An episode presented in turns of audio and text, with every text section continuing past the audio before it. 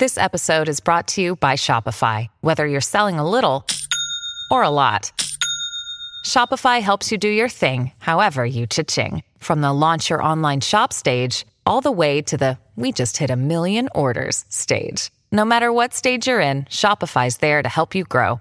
Sign up for a $1 per month trial period at shopify.com slash special offer, all lowercase. That's shopify.com slash special offer.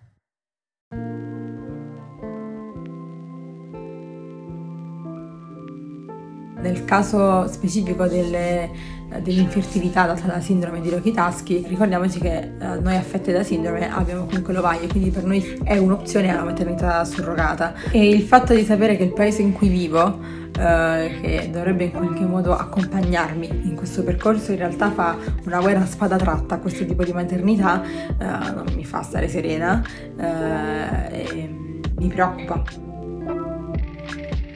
Sono Luigia e oggi parliamo di sindrome di Rokitansky.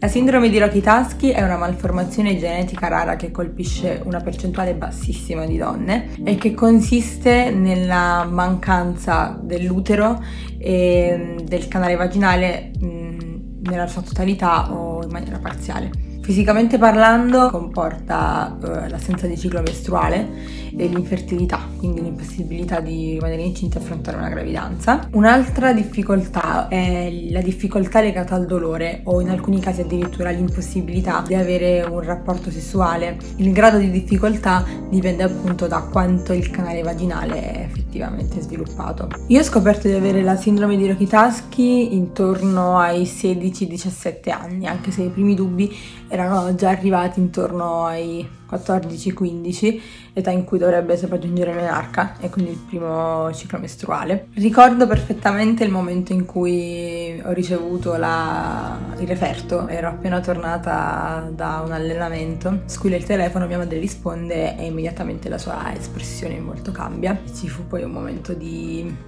tensione, di gelo, perché appunto non si è pronti a ricevere questa notizia.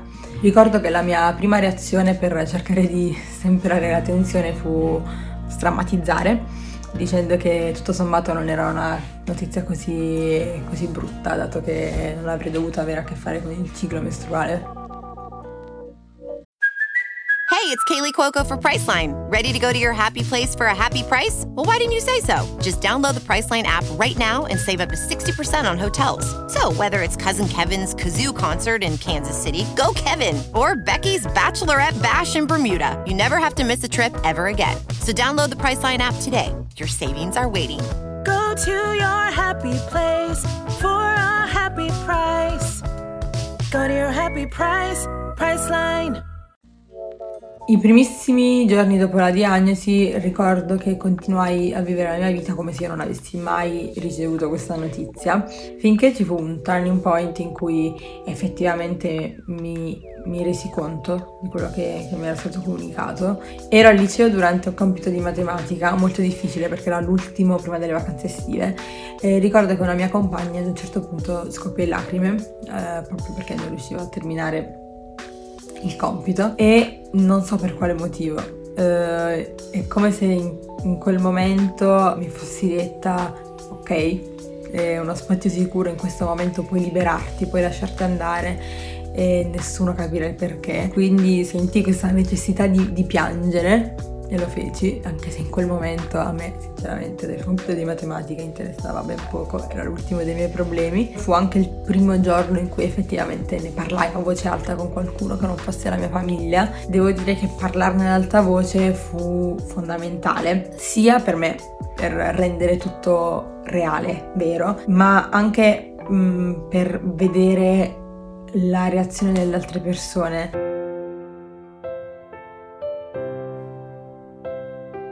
Ho sempre pensato eh, in questi anni che mh, la sindrome fosse qualcosa che io avrei dovuto affrontare molto più in là, un più in là molto lontano, ovvero un, nel momento in cui avrei magari avuto voglia di una famiglia. In realtà eh, in questi anni la sindrome ha avuto sicuramente un impatto eh, sulla mia vita, sia a livello emotivo sia a livello sentimentale e sessuale, perché la malformazione del canale vaginale può rendere davvero molto fastidiosi, dolorosi e difficoltosi in alcuni casi addirittura impossibili i rapporti sessuali, una cosa che, di cui mi rendo conto adesso e che al momento eh, non realizzavo.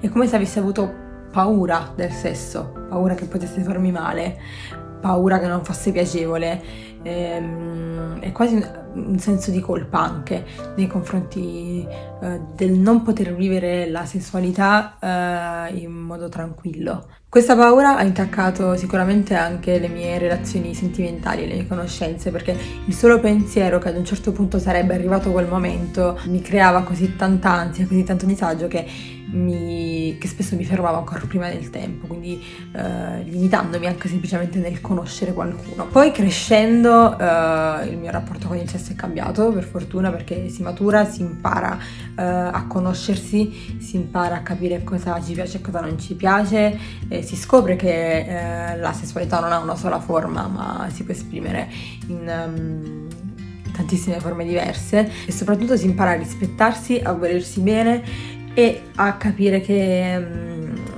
se ne può parlare. So di per certo che per alcune donne uh, aver scoperto di avere la sindrome ha intaccato la propria femminilità, il proprio senso di appartenenza al genere femminile. A me questo non è successo, se non ho pensato neanche per un attimo che uh, non avere un utero, non avere il ciclo, non avere la possibilità di portare a termine una gravidanza potessero in qualche modo Mm, definirmi in quanto donna. La sindrome di Rokitansky non può che avermi reso ancora di più donna perché uh, ha fatto sì che io tirassi fuori una forza um, che non mi aspettavo di avere, eh, una forza d'animo che non mi aspettavo di avere eh, in un momento in cui eh, mi aspettavo di vivere la mia adolescenza in maniera spensierata. Ah, ce l'ho fatta? Ah.